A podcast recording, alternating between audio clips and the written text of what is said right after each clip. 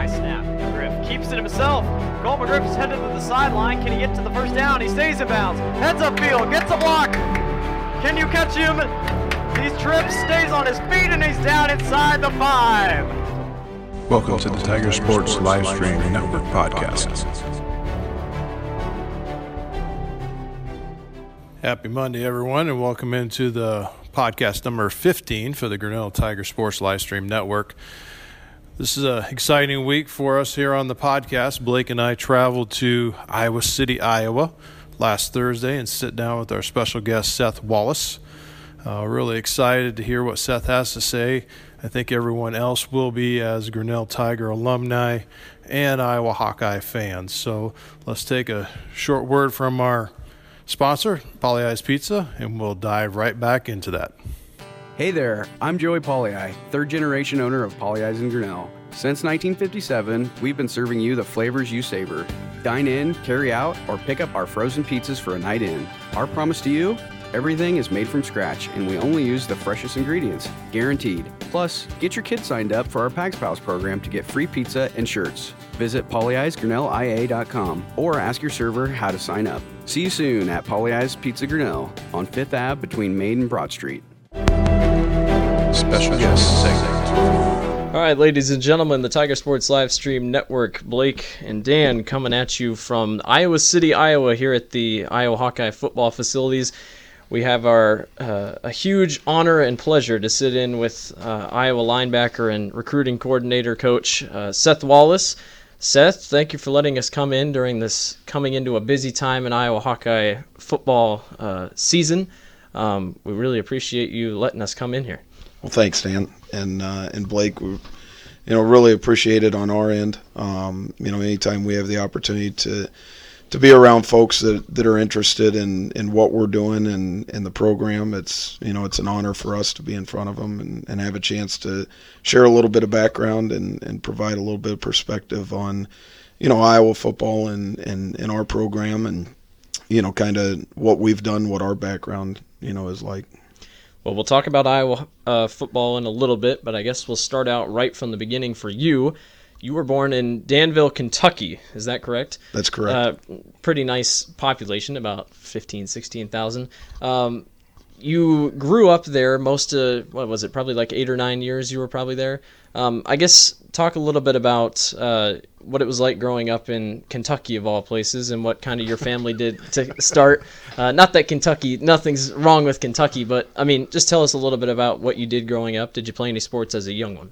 Yeah, it uh, you know, I guess my my background's a little bit unique because you know I grew up a, a college football coach's son. Um, my father was was also a baseball coach. Um, you know, uh, when he when he got to Grinnell, he, he actually took over the golf program as well. So, and I guess I've been very fortunate to be around um, sports my majority of my life. But you know, from a from a unique standpoint of, of growing up, you know, it was you, you were always around college kids. You know, whether they were whether they were on the field or, or they were in your living room babysitting you. You know, it just we we in fact lived on on the college campus uh, when we were at Centre College in Danville, Kentucky. Our our residence was at the base of a at the base of a dormitory, and um, you know we were we were around the college life 24/7. So you know, for my brother and I and um, mom and dad, that's that's where it all started. But you know, it's it's a little bit unique when when you're growing up in a being raised in a dorm and on a college campus and around you know around sports you know 24/7. Your dad was pretty successful at Centre College, five titles in 10 years. What was the i mean even though you were young did you have any thoughts of you know the move from kentucky to iowa when he took the job in 88 for the grinnell college coaching job? You know not not back then. It, it wasn't you know i think i think i was 10 and and my brother adam may have been 8 at that time when we made that transition so it wasn't uh, you know i don't i don't know that we were affected by it like you know like maybe you would be in your mid teens because mm-hmm. there was there was conversation at one point in time, you know, that I do recall when I was in my mid-teens. You know, when my father had had an opportunity to to leave Grinnell College and go somewhere else, and and that came with a lot of backlash from from my my brother and I. I mean, that was that was certainly not the time that either one of us wanted to take on new friendships and you know be in a different place that you know that we weren't familiar with. But you know, when we made that move from from Danville, Kentucky to to Grinnell, Iowa, you know, I, I don't recall it being um, you know that hard of a transition. Well, at that point, with uh, Grinnell, the way the school system was kind of set up, so you that would probably been what, fourth grade, fifth grade, somewhere yeah, in there. Grade. So you probably come into one of the town that had their schools that located, you know, in their three sections, and then within two years, it was like being mixed to a whole new group of kids when you went to middle school or junior high at that time. Yep, that's correct. We both of us went to, to Fairview Elementary and then and then transitioned, you know, shortly after that to middle school and you know, it was it was good. It was, you know, we were we were living, you know, 3 blocks away from from Fairview and um, you know, so it, it we quickly, you know, we quickly adapted and and had some real strong relationships with you know with kids in, in our general neighborhood. Um, you know, relationships that are still strong to this day. When when your dad was the offensive coordinator at Centre, do you remember going to like all those ball games? And I mean, was football part to watch, or was it more that oh, dad's doing that, and we want to play football while he's doing that? Yeah, I think uh, you know, I think back then probably like it is. Um, you know, not so much as as it would be for for my our eight year old boy right now. You know, he's confined to Kinnick Stadium.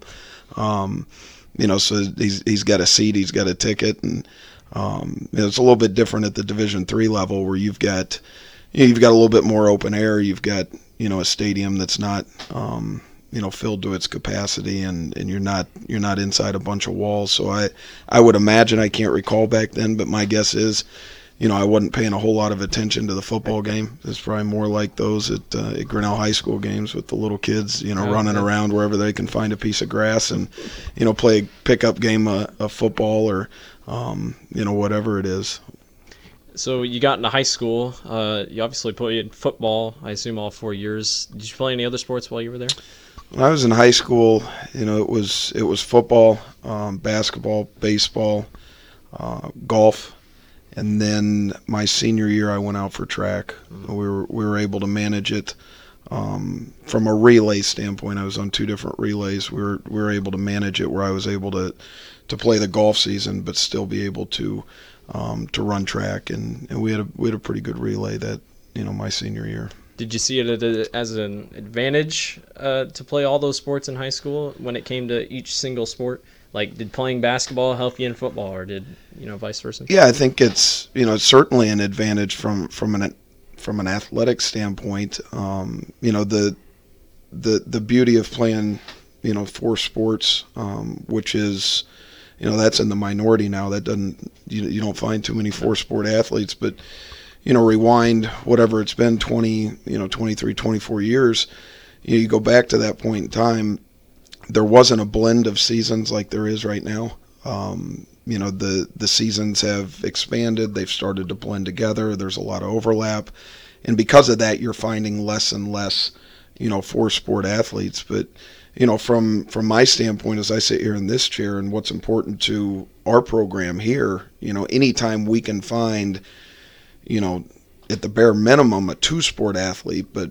you know, a three or, or even that odd you know occasion that you may find a four sport athlete it's it's real important to us because the one thing it does is it you know it keeps a young man um, or a young woman competitive you know year round. And that's you know that that's what you know that's what's important you know when it comes to you know when it comes to being an athlete and being successful and facing adversity and you know everything that comes with it but being competitive year round is is real important to us, and that's not you know that's probably not the case you know anymore. It certainly it, it isn't. I know for a fact that right. you're finding less and less you know four sport athletes. Hmm. So you were in high school. Coach Dunn started in '92 was when he took the program over from Coach Kriegel. So the program would have been see I think your junior you're probably in '96. Mm-hmm. Uh, freshman and sophomore year did you play get any varsity time as a freshman and sophomore? Um, no, I think I I may have gotten moved up for one game my sophomore year, but you know they were they were pretty competitive, you know, in front of us, and, and there were some there were some good players that you know, were were ahead of, um, you know, myself, other teammates that that we had. Um, you know, because we, we ended up having a, a fairly good year my senior year, but Yes. you know those those that were ahead of us, you know, there there wasn't a whole lot of spots were you know, filled, and yes. they did a good job at Yep. it. Well, one thing, the the note that Coach Dunn said that in '92, when he took over, you know, the change of really integrating not only football practices but the weightlifting took a big change all the way up. And he said in his podcast that we had with him that you were your class, and he specifically noted you as one of the leaders that grabbed a hold of the whole encompass of the football practice and weightlifting and encouraged others that it's all important. And I just didn't know if you wanted to, not to point you out like that, but he had a lot of good things and remarks on that as he really admired your leadership as a junior and senior on those years. Yeah, I think uh, I think Coach Dunn probably had his hands full, you know, with with me, and um, but I, I do think over I do think over time, um, you know, the the group of guys that we had on that team, you know, my my junior year, my senior, as as we started to get some traction going, um, you know, some of them, you know, I'm still very close to this day. You know, I just I, I think it was probably more the nucleus than it was any one certain, you know, or the you know the group of us, you know, the encompassing parts that you know that that really helped you know move that needle and, and get that thing going because you know we, we had we had a little bit of success my senior year but you know the years to follow um, 98 was you one of the best yeah, years Grinnell's ever I mean had. it's you know that I, I think they just kept that baton and and kept you know moving it forward. And and and they probably you know took a lot of the characteristics maybe from you know from the group of guys that that I played with um, and then and then just kept moving the needle forward. And I, I think that's probably more you know what you know I would be you know pleased with is just to see how far that needle moved you know as as we you know as we graduated and moved on. And you know I got to see it firsthand you know because my brother was my brother was behind me, um, two years behind me, and I got a chance to see him kind of go through that and you know see how that thing all unfolded. Well, and there's there's always things about Grinnell football people talk about, and you know it's you can win games and you can be successful for three or four games, but it's when those winning seasons keep going, and as you said, the baton being handed off, that's where the word tradition comes into play, and that's really it was the start of the years of the tradition of Grinnell football winning, because if you go back in some of the history of Grinnell, there wasn't that many bright days you know, back in the 80s and especially going back before that. So it was the first time that Grinnell started to year after year slowly put down wins.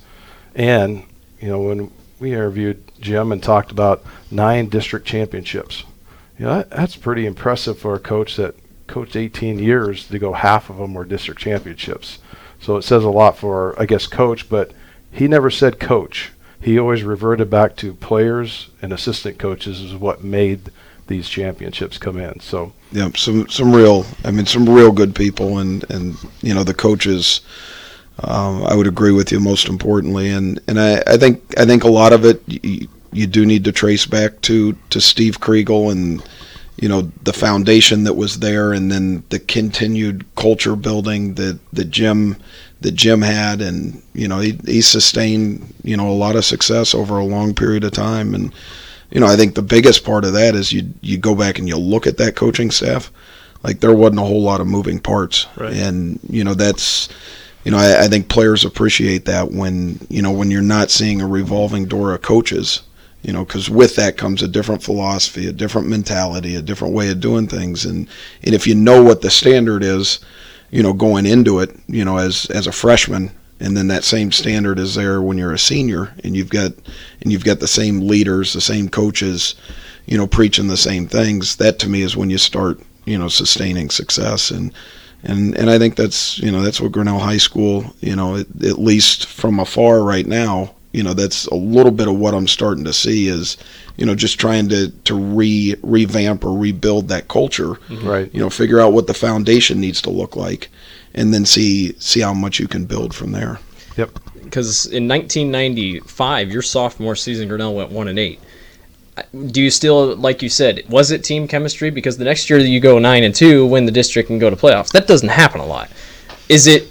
Do you contribute it to the team chemistry, or I mean, how does a football program just snap? Go like switch gears and immediately turn around? Do you think it was just the class coming in, or was it your class specifically? Were you that coincidence that Grinnell went nine and two? Or I mean, you know, what what do you contribute it to? No, I, I don't think I don't think it's again I, I don't think it's any you know any one person. I, I mm-hmm. don't know that you know Jim certainly wouldn't take credit for it. I don't know that you'd find any member of of our team taking credit for it. I just I really think it's the strength of your parts and you know the the more that that comes together, the more that you believe in each other and the culture you know is is consistent. I, I think that's where you know that's that's where it comes from and you know you you see it happen every year. I mean there's there's plenty of programs that have gone from you know from the from the outhouse to the penthouse yeah. you know over over the course of a year a lot of things got to go right Right. um you know and, and certainly some things went right for us and, and we got that thing headed in the right direction but you know I, I- just think it's it's more about you know it's more about the you know the part strengthening than than it is about one one individual or one thing In 1997, the record still holds. Your team still holds the most uh, shutouts in a season at five. So all these years, you guys must have had a pretty good defense. We we did we did. And I you know I I was more on the offensive side Right. of the ball, but yeah we I mean we we played we played some good football. Mm-hmm. Um, you know that year, and you know there there were some guys on that team that that went on and you know played college football, Mm-hmm. and and that's you know that's not to. I mean, you start. You got to go back and you got to look at that junior class that was was on that team as Right. well. I mean, there were some real good players on that junior class that, you know, that went on and, and did some, you know, did some things, you know, football wise later in their career. But, you know, I think the one thing that you would find when you go back and look at it is, um, and and where you talk about that strength, you know, a lot of a lot of those teammates, you found yourself lining up and playing basketball with Right. or you found yourself lining up and playing baseball with. Right. You know, and it you just So you, know, kept the nucleus of saying not only friendship, but it was like a team unity all the way through school, no oh matter my what goodness, you did. yeah, it was you, you. I mean, you you're on the same bus headed to, you know, Davis County, you know, to play a play a baseball game. That you know the the same same guys are headed down there to play a football game. Right. You know, or headed to Mount Pleasant or, you know, or Sheraton, and and I think that's, you know, that that's the one thing that's lost now in high school sports because of not necessarily the individuals, but because of the blending of seasons, Right. and and and then individuals believing that you know that they can't they can't do you know that that season that merges with them, mm, you know, Right. and that's that's unfortunate because it, you were able to do that back then. You were able to take a week off, you know, and not feel like you were missing anything. But now, you know, those seasons are just, you know, they get going so long, and then you start talking about,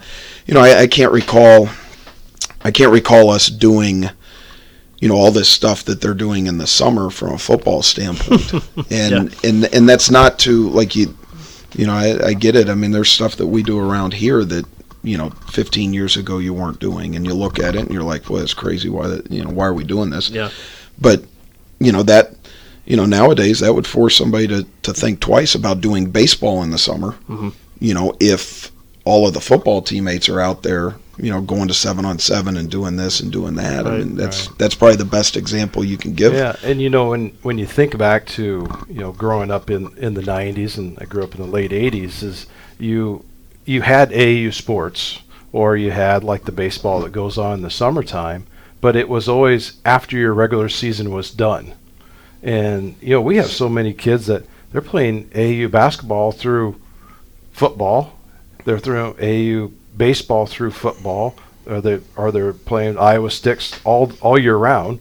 Uh, during basketball season, it used to be you never even heard of doing an AU tournament until the season tournament basketball tournament was over in Des Moines, and these kids are, you know, they're playing AU with other kids. You know, Iowa City has the hub down here, the Iowa Tits, you know, all that stuff goes on, And it's like, how are these kids even focusing on the sport they should be playing together at home? It, and granted, the AAU stuff is competitive. It takes them to levels that they're never going to play probably as a high school. But it seems like it's pulling them away from number one, which would be take care of your home. Yep. And it's kind of it's crazy, but yep, it's a, it's a message that we try to you know we try to echo around here when when it comes to recruiting is you know just be the best teammate you can be you know with the teammates that you're going to line up with during your season and not necessarily the you know the ones that you know you, you're going to see their face for four or five weeks out of the summer and then you may never see them again because they're being pulled from you know this school that school to create some you know some team and one more question why we're talking high school to finish up. With in high school playing football, you have Coach Dunn as a coach, but also you have Coach Wallace as a coach slash dad. What is that like having the dynamics? Right? And maybe your dad pulled back, but having two coaches, one that yes you have to answer to uh, on the field, and number two was your dad very critical of you when you walked in the door and say, "Why did you do that?" No, I, I don't know that I don't know that that ever came up. Um, you know, I, I do I, I do think to describe it would be, you know, he did step back, and and I think that's you know that's out of, you know, out of respect, you know, to you know the coaching profession that you're not going to get overly involved um, as a parent, and you know I. I guess I appreciated that because it wasn't like I was hearing it on both ends. Right. Um, you know, I don't know that he ever coached me. You know, in regards to you know the fundamentals at, at a certain position because he knew that that you know and as as we know it as as coaches here with you know with high school kids coming in like everybody's taught differently. And you know we we tell our kids when they leave our camp here at Iowa that you know we we taught you today in a matter of 3 hours how to do it the way we do it here at Iowa. But as soon as you go back to your hometown and and, and you're around your coaches like just because we told you one way to do it, that doesn't make it that doesn't right. make it the right way. Right. You know, and and I think my father, you know, probably shared that same opinion. So, you know, it was more it was more there for, you know, for for support in other ways, and and less of the less of the coaching. Um, You know, maybe more of the mentoring. That right there elevates your dad to be a dad. And, no question. You know, a good dad. That I there's so many kids. We just got done doing the baseball season, and you know the parents that there's parents that objectively say things, but then there's parents that you know make a comment of, "I told you you should it this way," or you know, so many times, and it's not so much Grinnell, but we sit right in the press box where we can see the visitors' team, and as soon as the first game of the double headers out, I mean, a kid who's pitching or, or hitting, there's parents out there. You're dropping, you're dropping your shoulder too much, or you're doing this and doing that. It's like, and the coach is standing right on the other side of the fence, just with his head down, shaking. And you know, it's and and that parent's not even a coach. That's just that's the other side of a every a, parent's a, a coach. What are you talking about? so, oh, that's cool to hear about your dad, though. We'll move on into college. You went to Coe College, being a wide receiver in Grinnell. Why choose Coe College? Uh, I assume you obviously had other offers from around the state, possibly around the Midwest, but in the end, why did you choose Coe? I, you know, I would, I would take it back. You know, I was never, um, you know, I guess I, I would consider myself an accomplished athlete, and you know, I guess somewhat of an accomplished football player, and um, but I was never, you know, I was never of the the level, you know, in terms of scholarships. Right. Like it just, you know, it it wasn't that, and um, and I was okay with that. So finding finding a program, you know, that that was similar to what I had grown up around, you know, and, and I was I was fortunate because I had grown up around it, had been a part of you know, you know numerous opportunities to be on different college campuses um, around the Midwest, um, and and even further than that. That you know I had a pretty good idea of you know where some of the stronger football programs existed you know so when when recruiting started it was you know it was on a much smaller scale than than you know than what we do here at Iowa but you know, something just, you know, I guess, you know, pulled me in that direction and, you know, still staying, you know, somewhat close to my right. family was, was important. Um, but being around a strong program was was also you know equally as important, and you know having a chance to um, you know to go there and you know play with some guys that I was familiar with. Right. Um, throughout the state that we had had a chance over, you know, whatever it was, three or four years of high Mhm. school football to line up against, you know, was also important. So I, I just, I think there was, you know, three or four different different reasons that that pulled me towards Coe. And you know, I was able to line up and play against some real good, you know, some real good football Mhm. players, but more importantly, guys that that I was somewhat familiar with that that now have, you know, have extremely strong relationships with. And you lettered all four years at Coe. So, uh, what was it like to go in immediately and start playing? You know, sometimes some people just got to kind of sit and wait, but for you, it was you're in. Yeah, I think you may want to go back and look at those letters because letters are handed out a little bit easier. I think at college. Just That was just, what was on the Hawkeye website. You, you got to rem- you got to remember there's no scholarships involved, so they have to do something to try to try to keep you around and make you feel good. But um, yeah, I mean it was you know to have the opportunity to go on and play four years of college football and and line up and you know have a you know have a significant role all four years. You know that's what the Division three level allows kids the opportunity to do. Right. You know versus you know maybe the Division one level where you got to come in you you know you're redshirt for a year you know you continue to to gain strength and size and speed you know for another two years and you may end up playing by your junior year Right. it was a little bit different i had you know i had an opportunity to play my my freshman year on a much smaller scale but um did that for four years and and had a great experience So your your first year at Coe. Back home in Grinnell, Iowa, your dad takes his college football team to the best season the Grinnell College has ever had. Was there ever a second thought and say, "Why didn't I play for dad?" Or did was that always never never a question? I think you, I think your listeners, if if any of them if any of them know me well enough, they'd know that I didn't have the opportunity to play for my dad, because that's that's on a different level of Grinnell College academically. But, um, my father, or excuse me, my my father had the opportunity to coach coach my my younger brother Adam, and um, you know, there's times where you look back at it and you say, boy, that would be that would have been an unbelievable experience. Um, I did have a chance to to line up and play against my father. Um, Yes, you know, one time, Yep. and um, and came out on the the right side of that that game. Um, you know, personally, but um, that was that was an emotional experience. But you know, never having the chance to you know to play for him at the college level, I guess I could. Um, you know, I'd take it back to you know when he did have an opportunity to coach me. You know, in in little league baseball.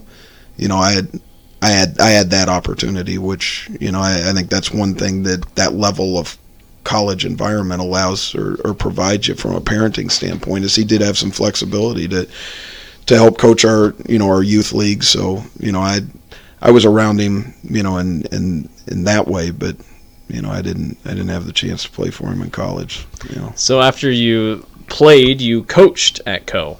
Uh, tight ends and wide receivers coach. Uh, was that where I assume they were quite excited to have you on because of your success? But what was it like transitioning from player to coach in that sort of position? Obviously, finished success because Coe went on to you know do pretty well in 2002. But you know what was that like? Yeah, it was. Uh, you know, it was an interesting transition, and you know, I I recall. I think it may have been our our second to last game my senior year would have been a bus trip, um, if I'm not mistaken. And on the way back, our our head coach Erik Raeburn um, was our head coach at the time. He was walking, you know, walking back maybe to use the restroom in the in the bus, and he stopped, and and that's when he made that initial, hey, you know, I know you know this season's winding down you know have, have you thought about what you want to do you know after football and um, and he he then provided me with the opportunity to to start my coaching career um, at Coe and and did that for two years and, and had a great experience but um, you know there there was a point after you know after you've been around you know so long you know as a as a player and then you know as a coach you you got to you know you got to start to you know to you know branch out a little bit and get away from your comfort zone and Right. and that's when I had the opportunity to to leave Coe and and go on to you know coach at another college. Mhm. So in, in those going into college, was that kind of in your head that you wanted to be a coach into the extended level of collegiate football, or did you have a second path ready to go just in case? Yeah, I don't I don't know if there, I don't know if there was a second path. Um, well, that's always the best. That your mind, you put yourself right on your path. yeah, I think stop. you know I think I I think I knew it was. Um, you know, I think I think I knew in some way I wanted to be involved in some type of, you know, eventually some type of leadership role. Um, you know, n- not necessarily coaching, but you know, something that involved teamwork and, um, you know, so there were there were a couple other things that I, you know, I I had a little bit of interest in, but you know, when that opportunity was provided to, you know, to to get into coaching, you know, I guess the first thing was is you know my my uh, you know my thought of well how do you get into coaching? Right. and then i never had to you know i never had to figure that out because it was it was brought to me you know before before my senior year was over with. So you know i felt like maybe okay here's here's a chance to figure out if this is what you want to do. And you know it, it didn't take long for me to figure that out 2004, you headed to Lake Forest, same kind of division as Grinnell College, obviously. I assume that's when you ended up taking on your dad. Um, you were the offensive coordinator, and they just so happened to be top in passing and uh, uh, just really good offensively. Uh, what do you contribute there? Do you take that knowledge from Coe and bring it there, and do you think that was the biggest part, or you know was were you surrounded by just a really good coaching staff and a good team that were able to push you to that? Yeah, it's probably a good quarterback and good receivers. You know, if if if you are looking at you know maybe the numbers from back then, but you know that was also a that was also a very stable environment. Um, you know, it, they had a very good foundation. They had a very good culture. They had you know they had kids much like we had. Um, you know, at Coe College that um, that that were there for the right reasons. They wanted to be there because it provided them an opportunity to play football, but they also knew that they had a chance to, to get a you know a great academic experience out of it. But um, you know the the opportunity to, to be on the offensive side of the ball because that, that would have been you know those those years would have been the last time I was on the offensive right. side of the ball. Um, that was you know that was my background um, for you know, maybe the first four or five years of my career was mm-hmm. on the offensive side, and it, it, provides you with, you know, the perspective you need being on the defensive mm-hmm. side. Mm-hmm. But, you know, I, I, think more, you know, to to what you were asking about, probably more had to do with the culture and the players. Right. And yeah. we had we had some real good, you know, juniors and seniors on on those teams, some mm-hmm. veteran teams. Right. So when when you actually met Grinnell, was it did you come to Grinnell or did Grinnell come to Lake Forest? You know, my only and it's it's bad to say this, but you start talking about twenty some years of coaching and you know at a minimum, you know, let's say ten games a year. Like, you know, I don't really recall the the times coaching against my father. It was that one time that I co-played against. that I played against him. That you know I know exactly what happened. Um, what did happen?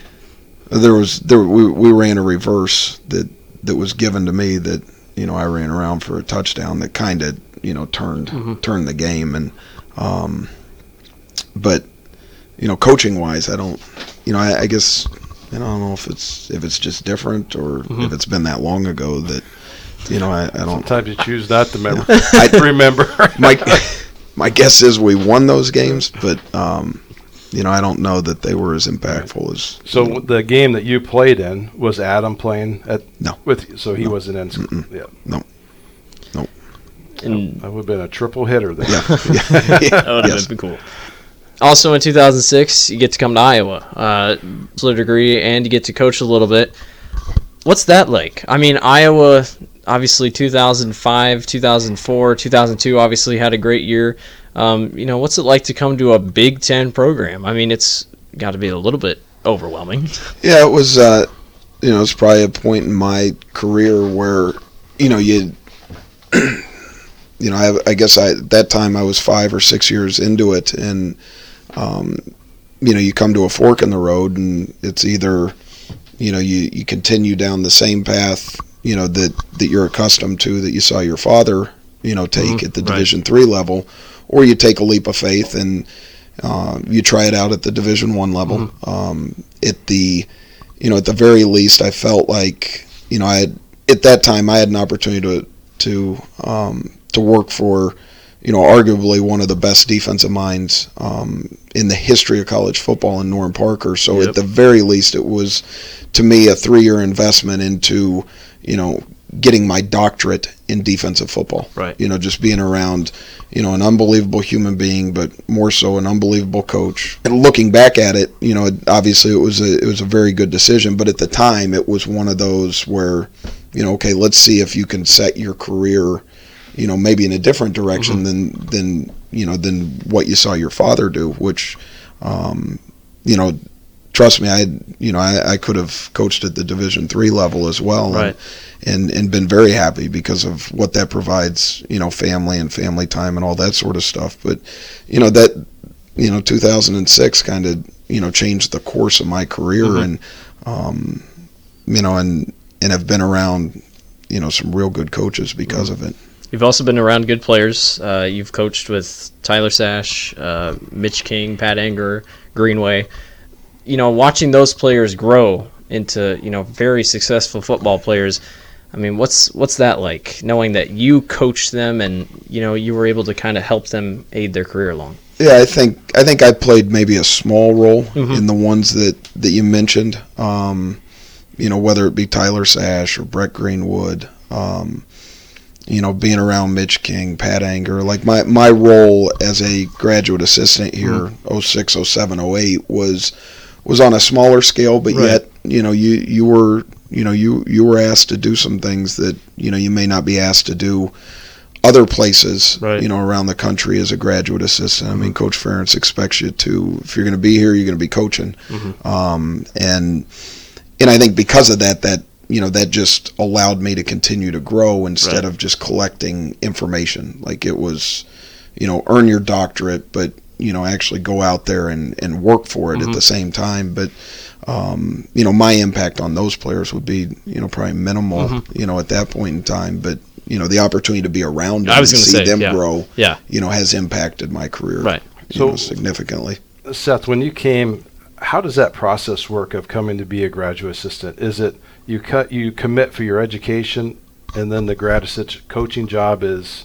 Are they tied together, or, or how did Yeah, they're, they're how does that whole thing work to get here to? yeah they're tied together and and it's a um, you know i would say that i i'm very fortunate and to be honest with you probably very lucky that i had the opportunity to come here as a graduate assistant because they're they're they're arguably more sought out those jobs are more sought out than you know maybe being the linebacker coach at Iowa. To be honest with you, because I, I think being the linebacker coach at Iowa is probably, you know, you filter out, you know, X amount of where a graduate assistant. I mean, that's that's the that's the green the greenest position you got, you know, it, in in our foundation of of any program across the country, and so there's thousands of you know of applicants that you know want to be a graduate assistant because they just want to get their foot in the door, you know, at this level. And and I was fortunate that when when I was over at Lake Forest College, um, I had an opportunity to share an office with a guy by the name of Chuck Bullough, um, who was he was on Dick Jauron's staff with the Chicago Bears, whatever that would have been 04, 05 when when they got fired, and and Chuck Bullough was under contract for another year and and didn't you know didn't want to go move his family to you know any you know random job. So he decided to you know to stay in Lake Forest and wanted to help us coach. So I shared an office with with Chuck. Well you know ironically Chuck played linebacker for Norm Parker when Norm Parker was at Michigan State. Hmm. so Chuck asked you know one day when we were sitting in the office if you ever want to be a graduate assistant let me know and I can at least get the bug in in Norm's ear. And that's how it all happened. Well, it's kind of a unique thing that so we have college football players that are alumni to the University of Iowa, but it, there's very few college football coaches that are alumni because of their coaching. right that's right Yep. So kind of an honor. Yeah. Yep. From Iowa to Georgia. Yeah, let me get this name right. Is it Valdosta State? Val- Valdosta State Valdosta State. So you're at Iowa. You obviously get your um, Masters and Masters. Masters? Yep, government masters in Yep. Iowa. Yep. Um, so you go down to Georgia in 2009. Uh, what was that like to become the defensive coordinator down there for Well, a Division two program? I initially went down there as the secondary coach and special teams coordinator. Um, and if you know the the whole the whole thing with being a graduate assistant is it is it's a three year appointment, and you know after three years you're done. There's no you can't just uh, extend you know Right. being a graduate assistant. So there's there's turnover. You know, continued turnover in those positions. So after three years, which would have been the the end of the 08 season, um, you know, I knew I had to find a job somewhere, and um, and and I had a couple opportunities at different places, but Valdosta State is Valdosta State's one of the stronger Division two programs in in, in all of the country. Mhm. I mean, it's um, I mean they they're they're very good. Um, you know, to include a national championship this past year. Mhm. Um, so you know, I felt like that was, you know, again to try to get outside of your comfort zone. You know, I felt like an opportunity to go to a strong football program that's nationally known, but is down in the southeast where I, you know, I hadn't spent, you know, any time. Mhm. I felt like that would give me a chance to, you know, run into some new people and and build some relationships down there, you know, through the coaching profession that, you know, that may benefit myself down the road and you know, so we were down there for 3 or excuse me, for 5 years. Mhm. Yep. 2012, they won the Division two title while you were there against Winston Salem State. Uh, you guys won 35 to seven, I think, was the final score or something. But um, you know, what's it like to win a Division two championship? Some people say, ah, it's Division two, but it still means a lot. And you know what? What is that like? Obviously, you're not on the big stage. You're not on ABC primetime. You're on E ESPNU, if anything, watching. But I mean, what does that mean to those players that you know who have worked so hard, and especially for you and your coaching staff, along with Coach Dean and everyone else? Yeah, I think it. Uh, I think if anything, you know, experiencing it at the time, you don't you don't quite get the magnitude of it, and I think a lot of that has to do, and this is this is why you you can really appreciate, you know, Northern Iowa, North Dakota State. Mhm.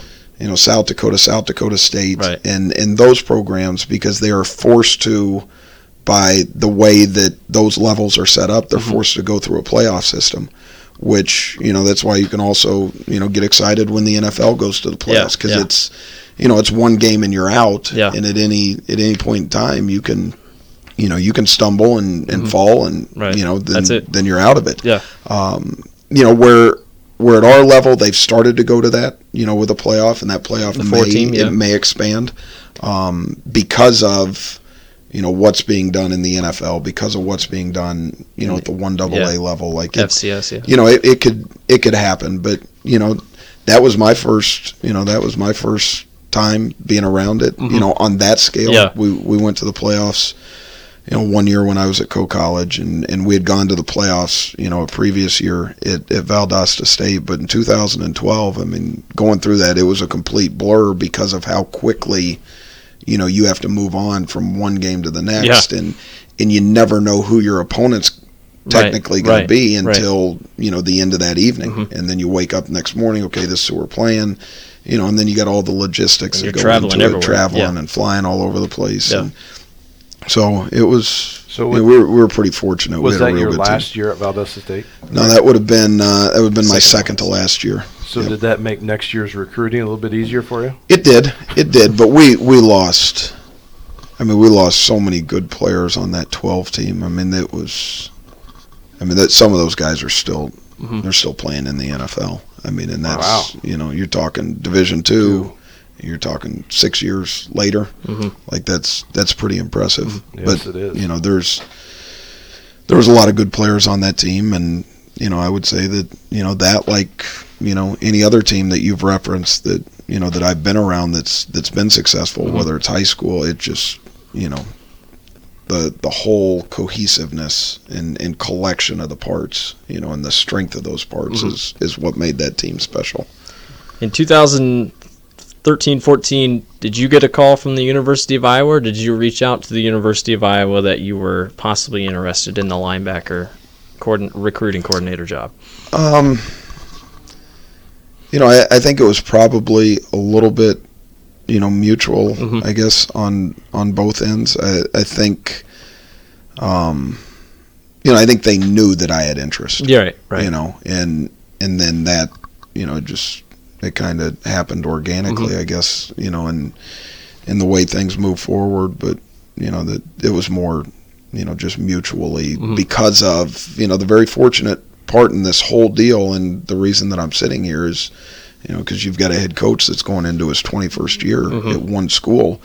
You know, and and there I am, you know, whatever it's been now, going into 13 years ago. Yeah. I was a graduate assistant here. Like Right. that, you, you're not going to find those type of stories Right. too many places. Where, you know, I think, you know, even though that was only eight years, you know, from the time that I had left or Mhm. whatever it was, five, five, six, seven years. You know, he knew that there was interest, and and I think Coach had paid, you know, close, Close attention, attention. to you know what we had done while I was at Valdosta State, Yeah. knowing that that was outside of Mhm. you know my my comfort zone. Right. Well, there there was uh, two different interviews that we we found that Coach Ferentz made comments of things that intrigued him about you, and and one of them was your connection now to the South for recruiting, that an area that they have the University of Iowa has just kind of been lacking of, and, and his excitement that here's a familiar face around these players that possibly could get the University of Iowa down there. And then number two was right back to your comment of working under Coach Parker, that your ability to have someone that they could bring in that understands and that they're not going to have to re-educate how their defensive system works. Yeah, I, I think Norm. I think Norm was probably as much to do with you know me being back here as you know as as anything. Um, you know, I think he's no longer around now, but you know, I do think some of the things that he shared, you know, and to describe my time here as a graduate assistant for him, you know, has you know has led to you know where I'm at right now. So, as the linebacker coach since 2014, you're coming on five years almost uh, of coaching these different linebackers. Um, I guess the two that stand out for me, uh, obviously, uh, Josey Jewell and Ben Niemann, two very good linebackers. We'll start with Josey, uh, now playing for the Denver Broncos. What was so different in him that he was just one of the standout players that you've coached, and what just made him so good? Yeah, I think probably his you know his inherent instincts. You know, just I mean, he had an, an unbelievable knack for finding the football, and Mhm. it's it's nothing that's it's nothing that's taught. It's nothing that you know any coach would take any credit Mhm. for.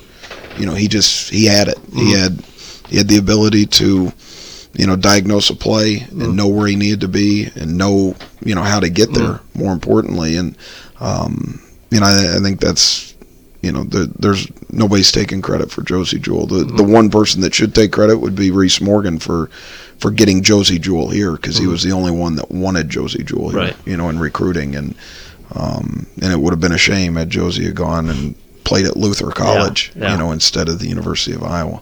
Uh, what's your philosophy when it comes to coaching these linebackers? How do you how does Iowa continue the past at least as long as you've been here?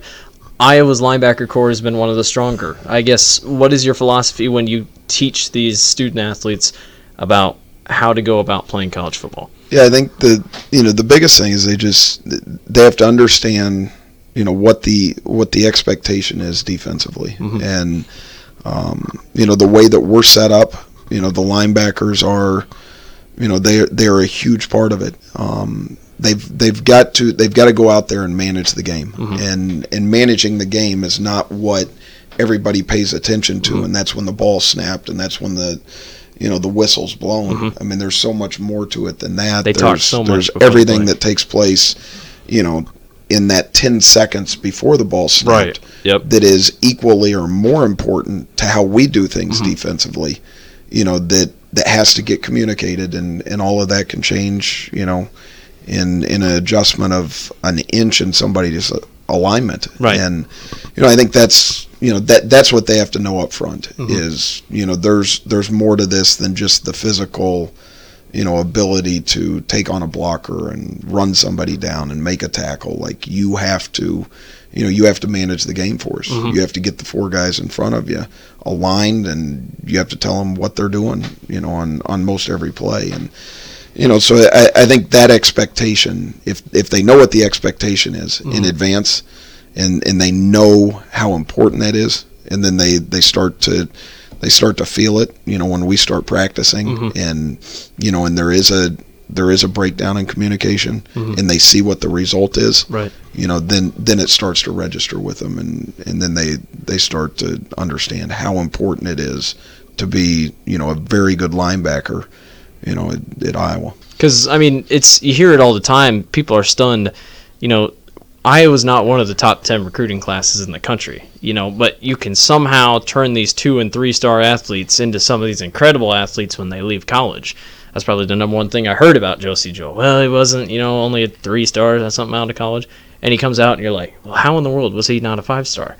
I mean, it's but, just but even as we we were sitting before we come up to visit with you today, you look at the wall of consensus All Americans, and you know you look across there, and about the mid center, 1984, before Chuck Long's sitting, and you think 25 years and 15 all consensus All Americans. So at a dead average, it's it's every year, not even every other year, that you're getting an All American, and none of those were like huge names before they came to the University Right. of Iowa. Right. And then the two this past year that were drafted in the first round are not up there. right. You know, so there's there's been the stories that, that are up there and then there's there's been some equally or even better Mm-hmm. stories of those that you know, that they just they continued to get better. Right. You know, even even beyond college. And I think that's you know, that's that's the one thing that, you know, whether you, you look at our recruiting or you look at, you know, kids that have just developed, you know, within our program. I think it's it's all seen with the same eye. You know what, you know what can a young man, you know, become, you know, two years from now. You know, and unfortunately, recruiting has sped up so much that you know now we're having to make these decisions, you know, much earlier, Recruiting's and crazy. you know make you know make judgment on you know somebody that's just you know getting out of their sophomore Mm-hmm. year or in their sophomore year on what we believe they're going to be two years from now you know when when really you gotta you gotta ask you well what it's gonna what's it gonna be six years from mm-hmm. now Yeah. Right. you know so it's it's It- crazy Yeah, there's there's so much crazy development of the kids. Yep. You know, it, it used to be that it was your ju- going into junior year. If you wanted to play football somewhere, you'd fill it out, or the coach would fill it out and say, "This is someone you should look at this year. I think next year look at." I, there's probably zero decisions made when someone's a senior, unless it's been a 100% flip on their junior year. But at that time, you're what you have available is gone. Yep. To say, well, yeah, you want to come, it's a walk on right and we'll look at you. Yep. You know, but it's going to cost you the dollars to come. Yep. So uh, what's it like to coach under Coach Ferentz, now the longest tenured coach in college football? You obviously said a little bit before the podcast you think he's the best f- coach in college football, and I'd have to agree with you. I mean, what's it like to coach under a guy that's been coaching for 21 straight years at Iowa? That just doesn't happen. I mean, guys move all over. yeah I think you know more more importantly than you know than anything is is he is he's one of the best people to work for and he he allows you you know the opportunity to to come in here every day and do your job um, and not do it with you know notes on how to do it or you know comments on how to do it. He just you know he lets you he lets you do your job. You know there's there's not a whole lot of micromanaging going on around here. Right. um, and and because of that you know that that allows you to grow as a coach. Um, it allows you to kind of you know in some ways make make some of your own mistakes Mhm. and and figure out how to um, how to correct those. And um, and not always be worried about looking over your shoulder but you know the environment that that's been created here and and I would you know I would add you know to to go alongside you know of coach Ferentz you know you you've also got coach Parker who's been here Yep. for the same Yep. same amount of time you've got Chris Doyle who's been here for the same amount of time Mm-hmm. Reese Morgan just left and that was after 19 years like you know the the stability and the foundation um, that that exists around here is you know is is unlike anywhere else in the country. I mean, it's um, you know, and and we get people coming in here all the time wanting to be around, you know, the program to, you know, to have the opportunity to see what it's you know what it's like. Mm-hmm. Um, but you know, just that, you know, that same way I described Norm. You know, just never too high, never too low. Right. You know, let's you know let's put a plan together and and work the plan and adjust accordingly as we need to. But you know, let's not you know let's not just you know do stuff on a whim. Mhm, Like there's right. a way of doing things here, and there's there's certain individuals that we're looking you know to bring into this program Mm. you know as players and you know we've we've all got an idea a pretty good idea of what those individuals are you Right. know are are like and the characteristics that you know that that makes up those individuals um but you know that to me i mean there's there's a blueprint here Mhm. you know you're Right. not trying to figure out the blueprint of of past programs you've been in, it's it's usually really common that a head coach is either a an offensive play caller or b a defensive involvement in the game, and that's always one of the unique things of seeing in the Iowa program is the offensive coordinator is making you know the calls and the defensive coordinator is making the calls over here, and how does that or is that something you've been around other programs like that, or was that something different for you to come in and just have a coach be the mediator that brings it all together, makes the pie work? to the way that I described him is not, you know, not too high, not too low, just somebody that sees things on, you know, on both sides and and how, you know, and how both parts work together because there there are head coaches out there that you know are, are only concerned about the number of points they score, you know, mm-hmm. and, and you'd hate to work for those guys if you were on the defensive side, Right. you know, to for us here it's how can you know it's how can all three phases, you know, complement each other and and how can we work together you know to win a football game versus you know how did you know how did it appear on offense or how did it appear on defense and you know but at the end of the day you know we're we're all walking off the same field mm-hmm. feeling the same way Right. you know enjoying you know that that opportunity that we had and, and the chance to go out there and win a football game regardless of you know how it appeared Right. you know from a fan's perspective like you know And then as a coach, figure out how do we make it even get better the following week. Right. right So Are ugly wins the harder wins to get past? Like know, like it- Nebraska. I mean, you know, There is like no such thing. It- Right. They're all they're all wins. yeah, Like, yeah. Do you have a favorite one of the a favorite win over, you know, your time here at Iowa? I mean, the throttling of Ohio State was pretty cool, but I mean, is there a favorite Um, from your perspective defensively? Iowa's had a lot of good defensive games. I mean, is there a favorite that You know that that last game as a graduate assistant in 08, The we beat South Carolina Yep, in the Outback Bowl, and 31 to 10? you know, and that bad. was that was pretty good. Mhm. Um, we had beaten Penn State earlier Yep. that year at Yep. home, Yep. um, which was which was also pretty good. And then Mhm. I mean the most recent ones, yes. Mhm. Um, Michigan might stand out. Michigan stands out. Ohio. I mean, you look back on all of them, and but Right. you know the one thing that you, know, you find yourself in the coaching perfect. I mean, you can't you can't enjoy them too Right. long because the next morning Right, you're right, up, right. you know, moving on, and Mhm.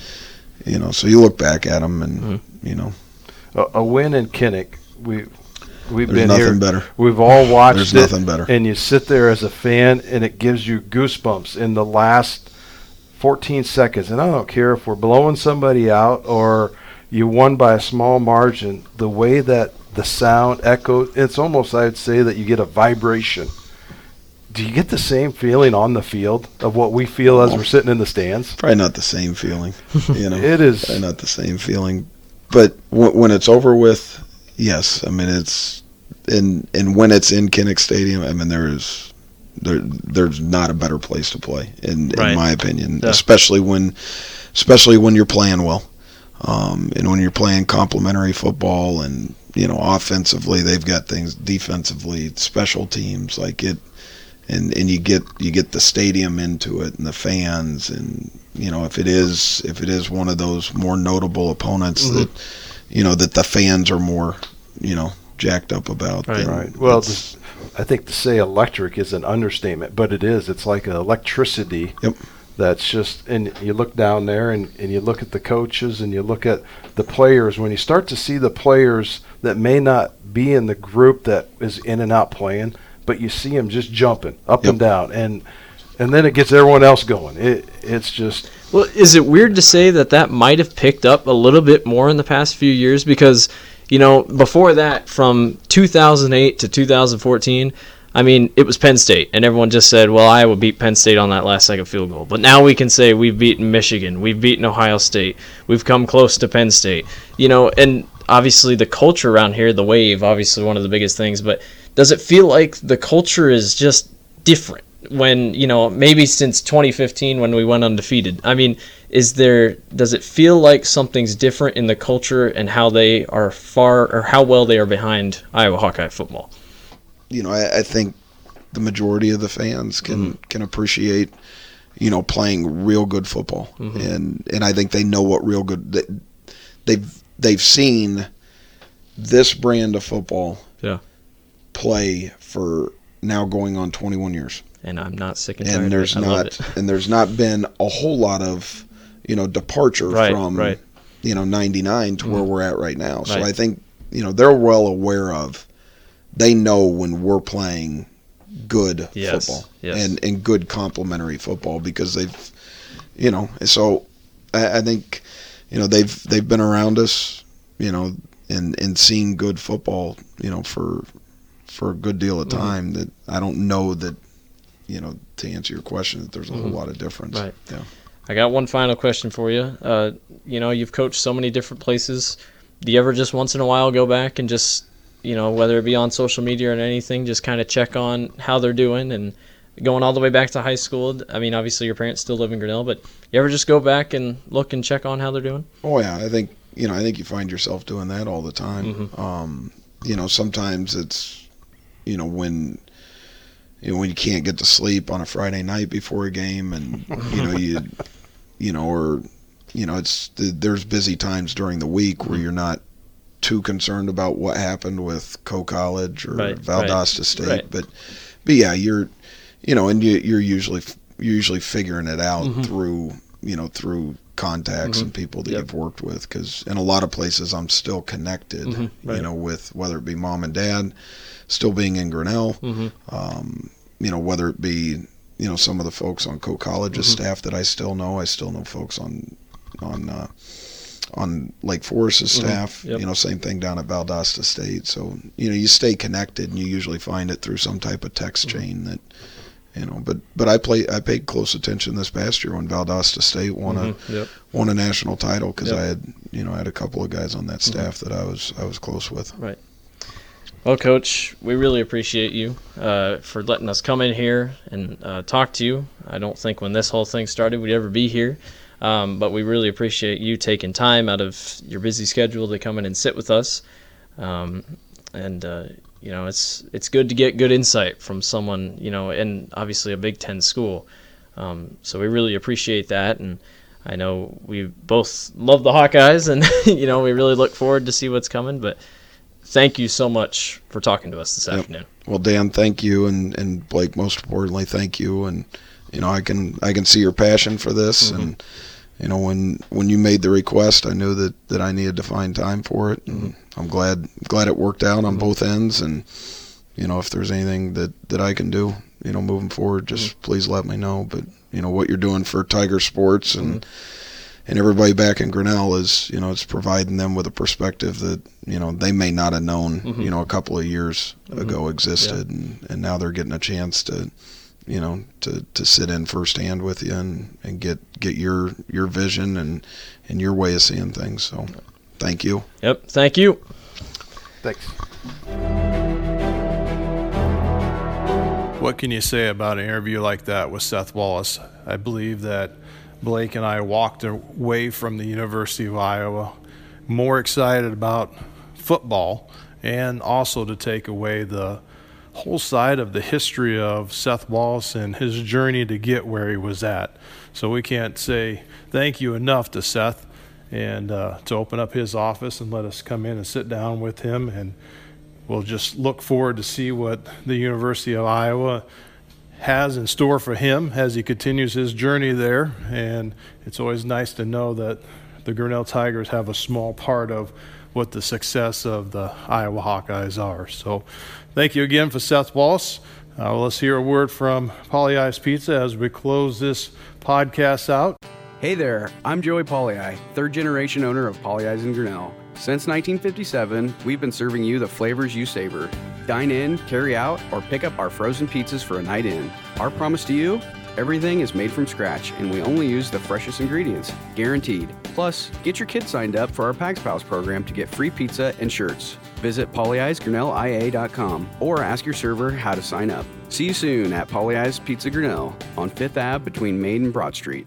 And thank you for tuning in. And we'll be gone next week. We're traveling on vacation, so there will not be a podcast next week. And then when we jump back into podcast number 16, we're going to sit down with Phil Calm with uh, Prairie Lakes Church. He is also the leader of the Fellowship Christian Athletes, so he'll be our next guest on for in two weeks. So join back into us as school starts to prep and get going, and then we'll also talk a little bit about the Tiger Liftathon that happened this past Friday. We're just kind of running short on time this week, so. Again, thank you for joining in, and I'm Dan Walker with the Tiger Sports Livestream Network, and Blake Walker had to step out, but again, join us in one week. Thank you. Hoffman fires outside. Tanner Strand has it. He's looking downfield. Wide open. A.J. Wilkins. No one is home. He's in. Touchdown, Grinnell. This production is a copyright of the Tiger Sports Livestream Network. Any use of this podcast or material from it is prohibited without the permission of the Tiger Sports Livestream Network.